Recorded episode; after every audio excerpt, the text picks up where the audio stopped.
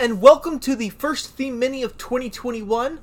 I'm your host, Robert, also known as Bamfing Bob, and with me, as always, is my lovely wife, Brittany. Hi. And today we're going to come to you with some Valentine's uh, love in February. It's a little late. And we're going to talk all about some romantic movies. So basically, the name of this episode, if you will, is The Evolution of Romance. We tried to watch, I mean, obviously, we didn't watch one in every decade, but we watched romance movies from different decades, and we're going to talk about how they've evolved over the years. Right, we, we did the 40s, the 60s, the 80s, and the 2010s, right?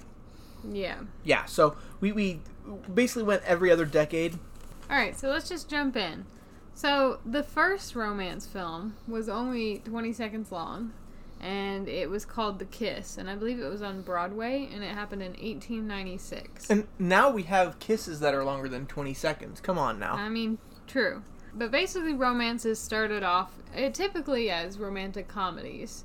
Um, you had all kinds of zany stuff going on, and basically, they became pretty popular in the 1930s. That's when romance took off as a genre.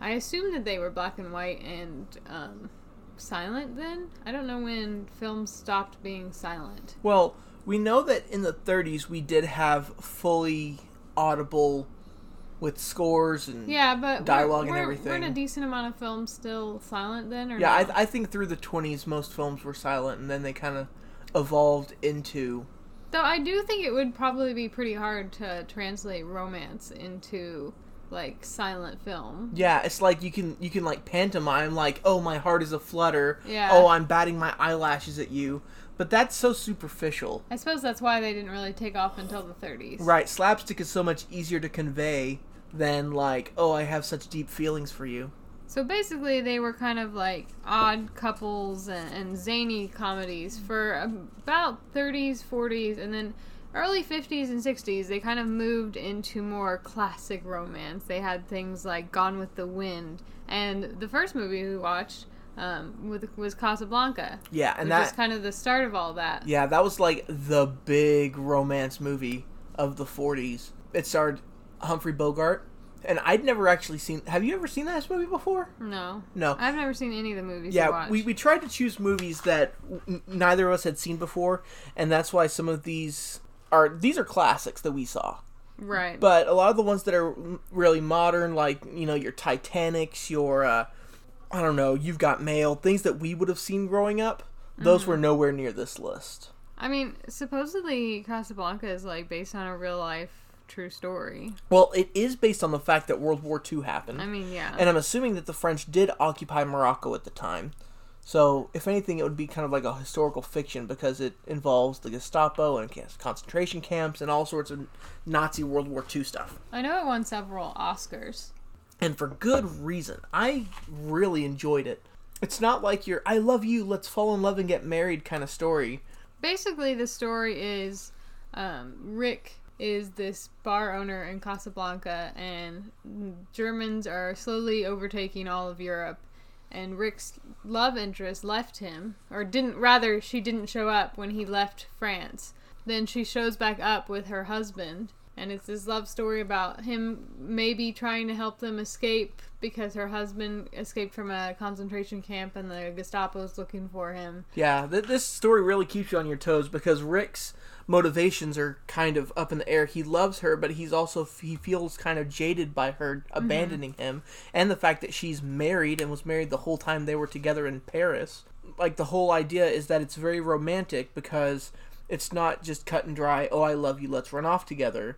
Right. He's also taking into account her best interests, his needs, escaping the Nazis. yeah, act like the world affairs. Like he cares about what's happening in the world. Even though he pretends like he doesn't. yeah, and honestly, he's a really great character. Most of the characters in this are really good, and I think there's a reason why this really took off as like the big romance. I mean, it was sad though. It was Oh. romantic. It was sad. It's it was- heartbreaking. I, I get it. it. I think I've never seen Gone with the Wind, but I imagine this was better. I have seen Gone with the Wind, and Was it it is better? uh, Casablanca's better.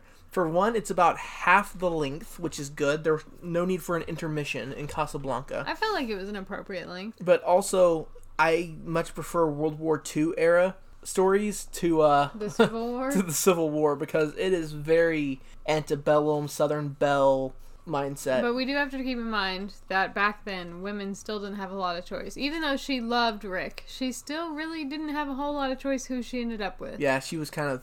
Rick was like, mm, "Sorry, you got to go with your husband." Blah blah blah. She's like, end. but I love. Okay, I guess. I guess. uh I Like- really am not given much of a choice here. She was pretty much the only woman character in this, other than some floozy that Rick dumped. Yeah, and she just floats around a little bit, but this is definitely a uh, Men heavy male doc dominated movie with the one female lead. So then we move back into more comedies again in the 50s and 60s, and that's where we pick up with Breakfast at Tiffany's, the next movie we watch in 1961. Mm-hmm. So these movies were back to being funny and giving people a sense of joy. And Breakfast at Tiffany's was pretty zany. I mean, so basically, you've got these two leads um, with Audrey Hepburn and, oh, what's his name? Do you remember? Other guy, I don't remember his name. Uh, George Peppard. Peppard? Pep- um, someone's mad out there at me in Yes. George. Old, old man George is like, you son of a bitch. But they- uh, Audrey Hepburn is playing uh, Holly Golightly, and George is playing a man named Paul. Holly is like an escort. Um, it doesn't explicitly say she ever prostitutes herself. Uh, most, I She definitely strings men along for money. yeah. That that much is certain. Like, I didn't understand why they kept giving her money to go to the powder room. It's for it's tip money for the attendant. And does she just keep it all? Yes, because no, fifty dollars. It's like even even now, fifty dollars would be exorbitant. Yeah. Like. Exorbitant. Yeah, big word that doesn't exist. Um, but back then, it must have been like three hundred bucks or more. Like, how is that even a thing? But anyway, they would they'd give her money and doll her up, and, And then they- she'd like go home and lock them out of her apartment. and she turned up the music, and then her racist neighbor. Well, let's just talk about this. Okay. Every movie that we saw throughout our process were problematic in their own certain ways based on the era. Casablanca had a lot to do with um, taking advantage of women and the whole Nazi thing and the treatment of black people. Yeah, poor Sam, the Yeah, only black guy Sam didn't really have any control whatsoever. But in Breakfast at Tiffany's, the big problem was that Mickey Rooney, like the whitest guy ever, they put big buck teeth on him and making him talk like this, Missy go right re. And it's like a South Park sketch. Like it's it's legitimately making fun of Asian people the whole time. It didn't even make any sense. Why he had to be Asian? Is Breakfast at Tiffany's based on like a book or something? I honestly don't know. But like, he didn't have to be a racist character. He could have just been an annoying ass neighbor. He could have been a white guy, or they.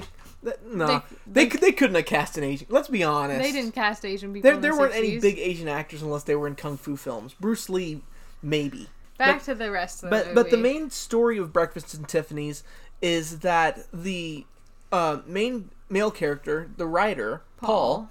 he is kind of he he has a sugar mama who pays for his place, and he's supposed to be writing his book when really he's just supposed to be there for her whenever she stops by. Because if he ever actually sells his book, he'll have enough money he won't need her anymore, and she doesn't want that. Yeah, but then when he gets involved with Mrs. Golightly, they uh they start hanging out and it's it's casual at first. Holly wants to own something from Tiffany's. That's her dream. And every time she gets stressed, she goes down and stares in the Tiffany's window, basically. Yeah.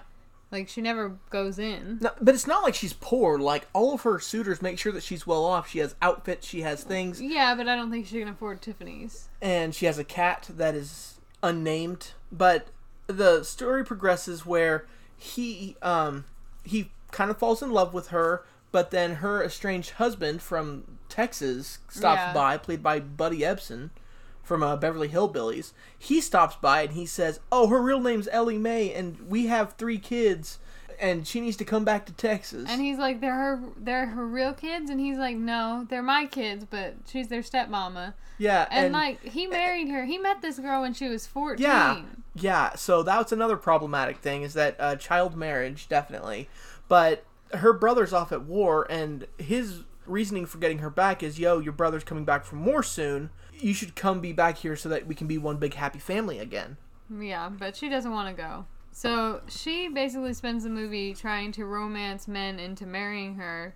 uh, so she can be rich. But really, Paul's falling in love with her, and we just talk about. So they go to Tiffany's, and he's like, "I want to buy you a gift," and she's like, "I can't let you spend your money," and he's like, "Well, I've got a ten dollar note."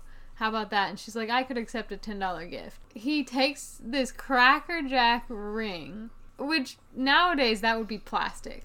Absolutely. It would. I don't know what kind of material this is supposed to be, but it's metal enough that they can it's likely a, a cheap aluminum or tin or something.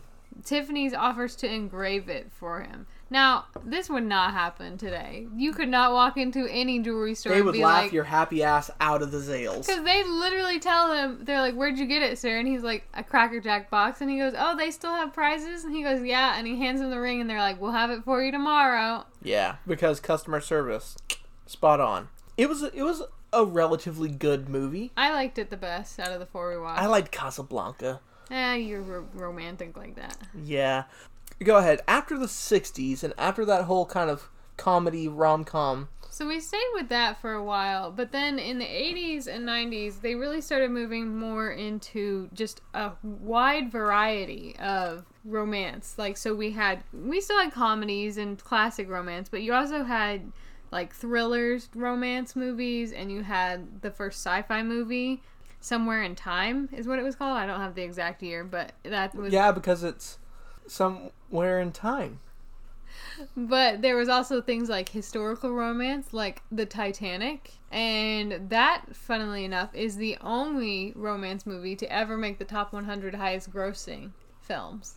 Despite the fact that Gone, I think Gone with the Wind might have been on it for a little bit, but I'm not right. sure. Because you also take into account inflation, but now there are so many other movie theaters and going to the movies is so much more accessible than it was in the 40s.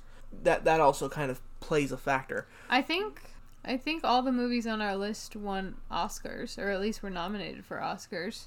I don't think Pretty in Pink was, which was the one that was uh, for the 80s. We did that for 1984 because that's one of those John Hughes, Brat Pack. Don, John Who? John Hughes. There you go. What did I say? John Hughes. John Hughes. Yeah, uh, Breakfast at Tiffany's was nominated and they won one Oscar.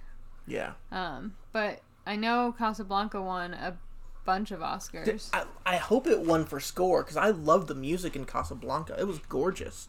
But Pretty in Pink was a John Hughes movie, very much in the vein of all the other ones he made, like Breakfast Club and Sixteen Candles. Ferris Bueller, right? The there were like seven years that he was really king of the of the teen romance, and we did see romance go more toward teenagers and young adult and coming of age stories in the late seventies into the nineties. I mean, so this movie came out in 1986. Mm-hmm. I thought it was eighty four. Could be wrong. I mean, basically, it was like Molly Ringwald plays the main character, and her family, her her mom is gone, has left them, and her dad can't keep a job. She's hates the rich people, and her best friend Ducky also hates the rich people. And he's just a quirky best friend, always cracking jokes and trying to hit on girls. Whoever watched the uh, early release of that movie and thought, "Oh, she shouldn't end up with Ducky," was wrong. Yeah.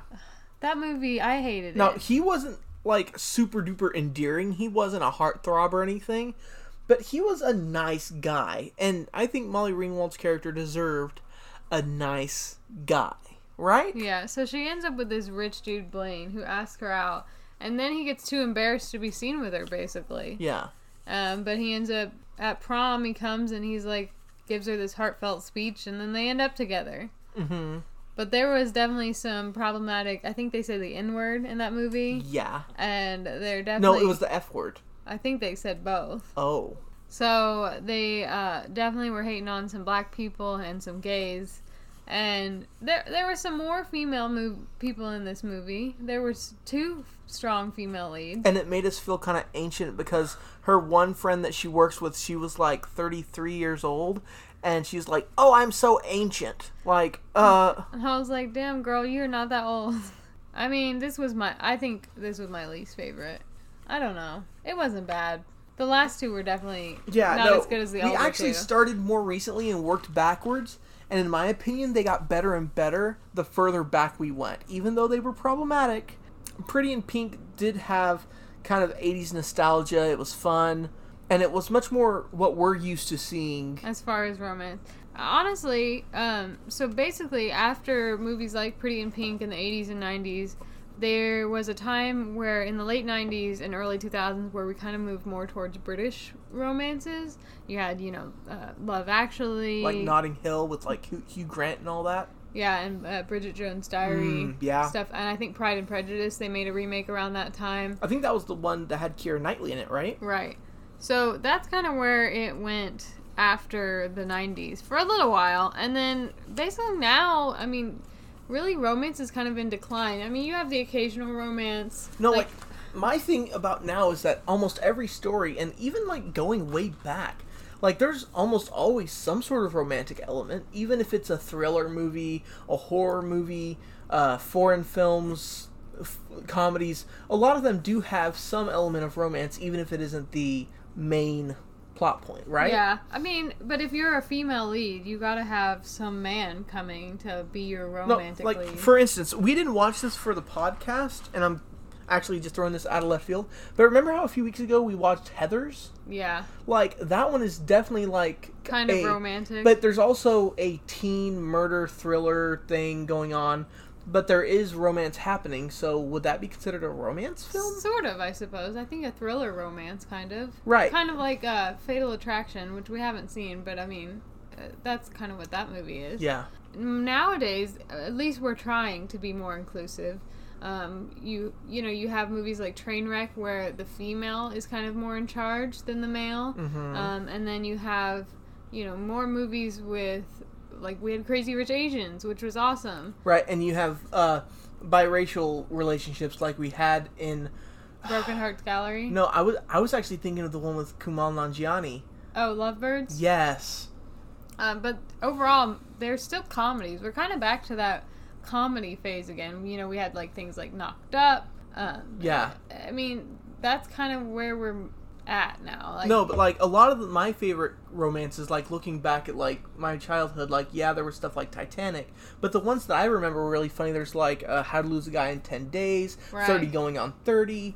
Like they're they're romances, but they're they're teenage, they're 50 First Dates. comedy. Yeah, ooh, that was a good one. That's a good romance. I think the thing is, is we kind of got bored of the same thing over and over. If you look at a romance, uh, you've got this formula where you know there's some kind of meet cute, and then they start dating, and maybe not at first, but then they they fall in love, and then for some reason there's a conflict, and they break up, and then at the end of the film they get back together. Blah blah blah. You just Like- described Breakfast at Tiffany's. Good job. Or Made in Manhattan, or You've got mail. like yeah, pretty much all of those are just like that. And by the way, I'm gonna uh, circle back really quick. We were going to watch either Splash or Pretty in Pink, but the poll on Twitter, y'all decided that we should watch Pretty in Pink. Kind of keep looking at the Reel Romance UCP and Twitter because we put out polls, flash polls all the time to see uh, what we want to do, what movies we should watch, what formats we should use. No guarantees there'll be one every month, but probably try to. And there's no guarantee that we'll actually follow what you vote for, but it definitely gives us a good idea of what you want want We, to we hear. try our best to listen to whatever you guys say. yeah, I think so. Um, but so that leads us to the last movie we watched, which was Call Me by Your Name. hmm And and that's uh, has a uh, Timothée Chalamet. yeah, whatever his last name. is. Chalamet. He's French. He, is he French? I didn't know. Well, in this movie, he's Italian. He's right? an Italian Jew. He's And- a Jew-Italian. Um, and then the other co-star is Armie Hammer, which you know he's Okay. got, he's got some issues right now, but we're, We're, we're gonna ignore all of the stuff that he's been going through in the media and all the bullshit that That- he's been involved we, in. we just gonna talk about this movie. Just the movie itself, because the movie came out like what, four years ago, I five years think ago. yeah, 2017, I think. Okay. So basically, uh, Timothée's family moves. Eo or something is his dumb name. Yeah. He moves El, El, Elio. Elio. That's it. So he and his family vacation every summer and every like Christmas hmm in uh, Italy. Yeah. They always host like a grad student every summer. Yeah, like like a foreign exchange thing. Well, his dad's a teacher. Yeah. That's his like grad his. You know, right, and so they and so they have a room open for board, and they host somebody. Right, and they the guy whoever comes, they you know do the graduate work and they help fill out all the papers and blah Right. blah blah and help get their thesis. and and clearly Elio is at an age he's 17 or so and he's starting to get involved with his classmates and the girls and starting to think about having sex and relationships meanwhile Armie Hammer's character he is in his mid 20s He's like 24. yeah and he's he's already a heartthrob like the girls love him he's always walking around shirtless so he has relationships too And Elio is like into him though. right and we find out that they're both bisexual at least interested in both parties involved We assume that Elio is bisexual. I would. I don't know. Armie Hammer might just be closeted. I'm not sure. Well- it didn't really expressly say whether they also liked women, but they definitely like men for right sure. right because Elio he has a girlfriend who's his age and they go to school together and they're kind of having a summer fling and he you know pops his cherry with her but then He really missed out. So early on in the movie, Arm I don't know Armie Hammer's character's name. He like put his arm on Elio's shoulder and was trying to hint that like he was interested, but Elio kind of like rejected him because he was embarrassed. And really, it, they end up sleeping together, which I thought was super inappropriate. This is his dad's grad student, and like this is an There's underage boy. pretty big age difference like you know that rule how you like half someone's age and add seven and that's what's appropriate if he's 24 that means that the youngest person he should be dating is 19 using that formula Oh, okay, so maybe uh 17 is a, a, bit little young. pushing it But well maybe- this was also the 80s so who knows Yeah, well, it's supposed to be set in the '80s. Yeah, um, I don't know. I- I guess in Europe they, you know, they think differently. I don't know. I I felt a little uncomfortable with their relationship because, like, when Armie takes off his shirt, he's very clearly like buff and tan. And no offense to Timothée, but when he takes off his shirt, he looks like a child. He has the tiniest nipples ever, y'all. You talk about mosquito bites. Good God, this kid needs some acne medicine on those titties. They have a relationship, but then when he leaves, Ar- uh, Armie just is like, "Well, I'm getting married," Yeah, and poor Elio just cries, and that's how the movie ends. yeah. And this is, I mean, there might be one or two jokes, but this is definitely not a funny film. No, there it was not funny. Which is why it was nominated for all the Oscars. Because the Oscars hate comedy and sci fi and horror. we should have watched that Christmassy romance on on Hulu, whatever God. that one was called. We wanted to watch something that was LGBTQ plus because like they didn't make those really Right, back in and- the day. And i inclusivity isn't just about race or, you know, financial standing or whatever. It needs to be more inclusive for people who love everyone, right? Right, and I have some more notes on that, but let let's go through some of the uh, like notes of how the movies changed. Okay. So, looking at the first one compared to the last one, we definitely see like some more representation, you know. I mean, a straight couple that boring and white back in the 40s definitely translated differently into a gay couple who's kind of closeted in 2017. Right. And that's not to say that there aren't a lot of movies that have racial inclusivity, but Well, the, they're not a lot, the but there four, are some. The four movies we watched straight white couple, straight white couple, straight white couple, gay white couple. yeah. They are more women friendly now. That is something we Absolutely. can 100% say. Not every single one, but most movies at least give the woman a choice. Like, she does not have to be with this man if she does not want to. Looking at something like Broken Hearts Gallery, you definitely see that she has more of a choice and she has thoughts and feelings and like a, a whole character. Like, she changes. Like, women get to actually have opinions and women get to talk to other women in the movies, which is nice. Uh, the Vector test, that's nice. The Bechdel test. That's what I said. And If you get to correct me on my dumbass words, I can correct you on yours, Vector. You're a vector. But I mean that's nice. It's nice to see some more evolved movies. Um and I also went through and we've seen all these, so we didn't watch them for the podcast, but I went through and looked at Disney animated films cuz there are other animated romances, but this is a good kind of genre uh, to just judge. Right. It's kind of a uh, litmus test for what's happening with society. These all came from the same studio, so it kind of gives us a nice feel for it. So basically, we start off in 1937. We had Snow White. Good God. Snow White has literally no choices at all. Like basically, she has to run away because her mom's trying to kill her. And then she cooks and cleans for some strangers, and then she dies. I mean, yeah, like the prince comes along and saves her, and she doesn't even know him, and he's a lot older. It, it she had no choice. Right. And then we moved along, And we have like Cinderella and Sleeping Beauty. and Lady and the Tramp in the fifties. Okay. And so the women at least have personalities, sort of. Isn't it sad how in 101 Dalmatians, like, Purdy has so. So much more will. Yeah, Because like. her and Pongo are what get the couple together in the first place. 100% equals in that. Like, it's funny when they're not human, they can just be like, oh, they're the same. Like, well, actually, uh, uh, the humans in that actually seem like they were pretty good people. Like we don't know much about them. well, but not Cruella, who's about to have a trailer I drop. meant the, I meant Purdy and Pongo's owners. yeah. uh, Roger. Roger and and Anita. Anita. Um, but then you move into like the seventies. You had you know the Aristocats, and, Rescuers. and you had the rescuers, and they definitely had the females definitely had opinions. Duchess was stuck up and whatnot, but she had she was you know she had emotions, She wasn't just feelings. working at his will. She had responsibilities. She was living her life before he came along. It was just nice to have him in it. You know what I Yeah. mean? Um, and then so we kind of move more progressive There's like nothing in the 80s. until like 89 when we have Little Mermaid, which I guess she had choices. She chose wrong. She chose poorly, but she had choices. Um, but then you've got Beauty and the Beast and Aladdin and Pocahontas and Mulan and Tarzan all in the 90s. Um, and then like the last kind of romantic film was Atlantis, and it, that really isn't really about the romance.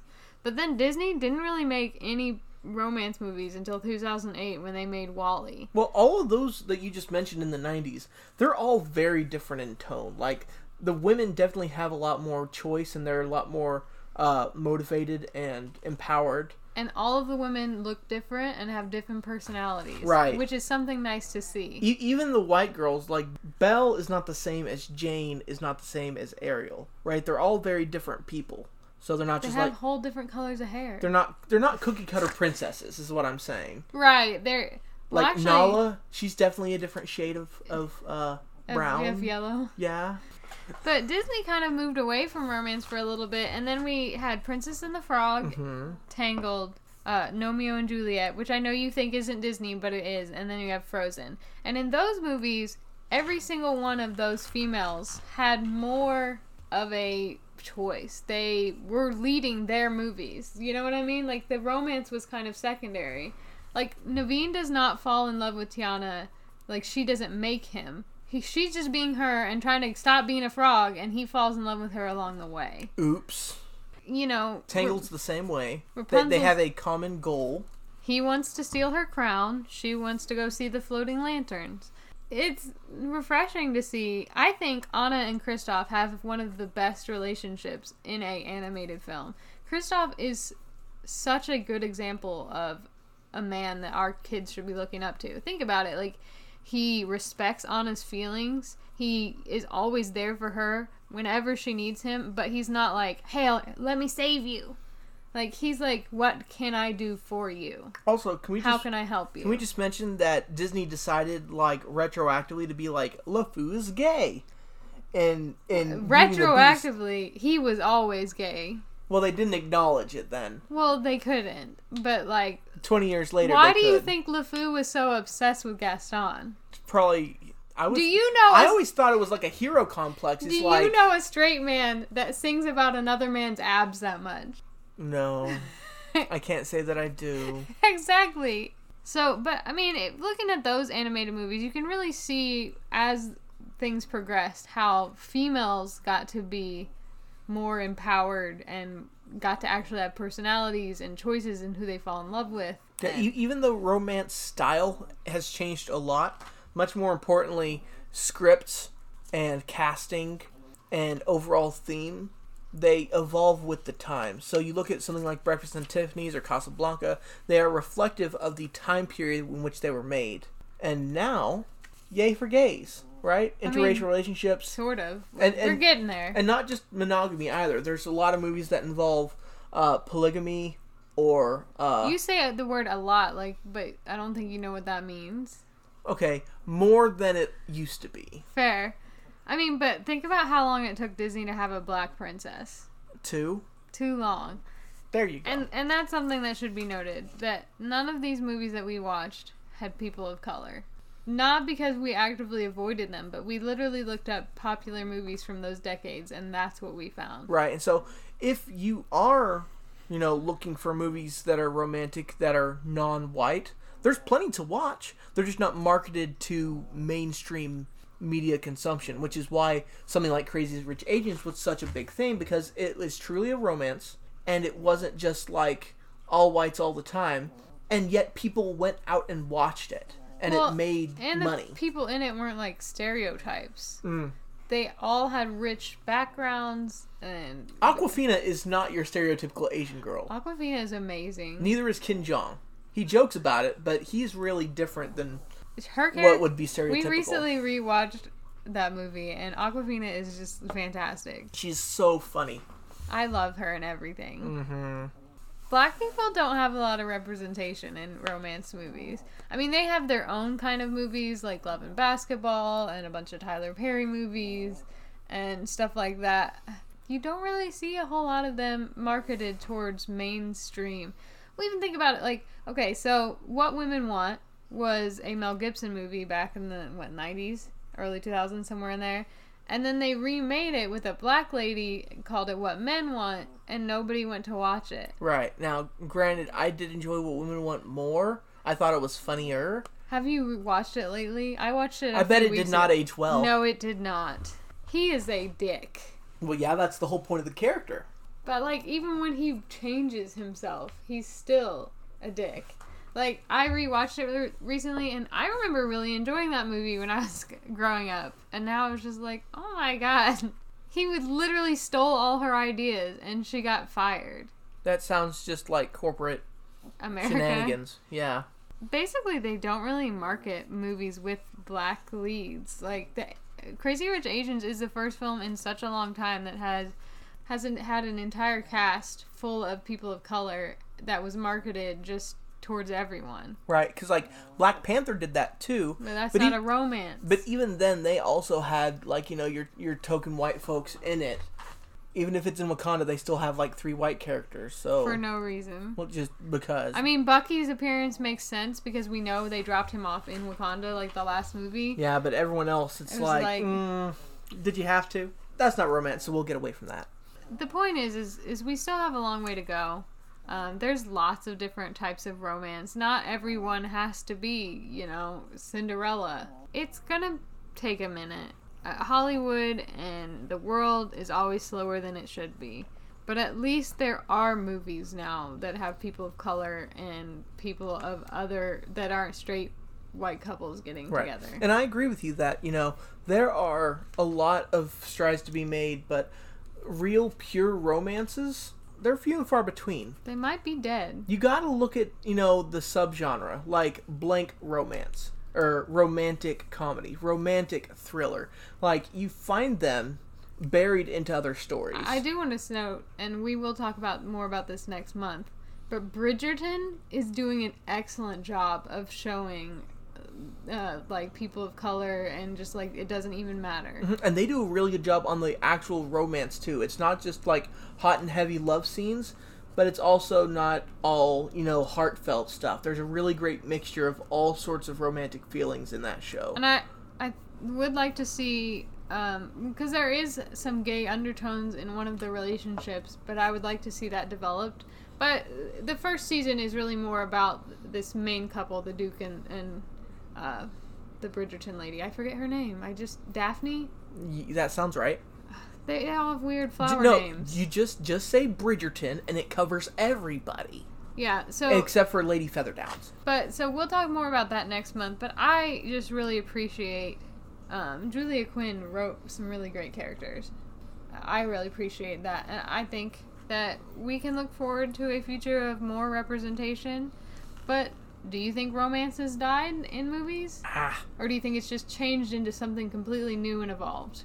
I think you can get romance pretty much anywhere you go in something else, but if you want strictly romance, it's almost like you have to pick up a romance novel, and that's practically turned into you know softcore literary porn. Some of them, yes. You know, most of so them. you, you have to be really selective on your romance, and if you don't mind watching a romance in space or a romance in a cabin in the woods or somewhere, then yeah, there's plenty of romance, and I think there's a lot of room for it to develop. You think that that romance novels haven't always been softcore porn? You're so surely mistaken. I'm just thinking like way way back in the day. No, no. Like you talk about your like your Little Women and your Pride and That's not- Prejudice. those weren't- Those are classic literary romances, and now if you want a they romance book for the day, not now. Okay, yeah, but back then they were spicy. So if you like this theme mini, uh, let us know what you'd like to hear in the future, and maybe we can incorporate your ideas into future episodes. We've got a list of potential ideas, but we have not solidly Right, locked anything down. Always looking for new ones. And if you want to stay engaged, just follow us on all of our social media. I'm at Bamfing Bob on Twitter. She's BookNerd528 on Instagram. Also, all of our podcast related accounts are Reel Romance UCPN on Twitter, at Reel Romance on Instagram and TikTok. We also have a Facebook page, Reel Romance, and our email is reelromancepod at gmail.com. Uh, next week we'll put out all the new movies we've watched in the last what two months. About. So look forward to that. It's going to be a little longer next week, But it also covers a lot of different things. and then the week after that we'll put out our streaming from the month of February. Yeah, so this is going to be a one, two, three knockout. Uh, we'll because because of February not having a another Friday. I hope by the time you guys are listening to this, you all have power. yeah, because everyone is Down currently uh, everyone's currently stuck in a snow pile, and I am really worried about all my people down in Texas who don't know how to handle snow. As a uh, as a fellow Texan, I understand, and thank God I live somewhere now that knows how to plow a road. When they poorly, but they do it. Until next time, thank you for listening. Make sure you watch all your movies and stuff so that we can talk about it later. And above all else, keep it real. Bye. Bye, everybody. Thank you for listening to this episode of Reel Romance Season 3. Remember to follow us on all of our social media accounts and our affiliates at Undercover Capes Podcast Network and Comic Crusaders.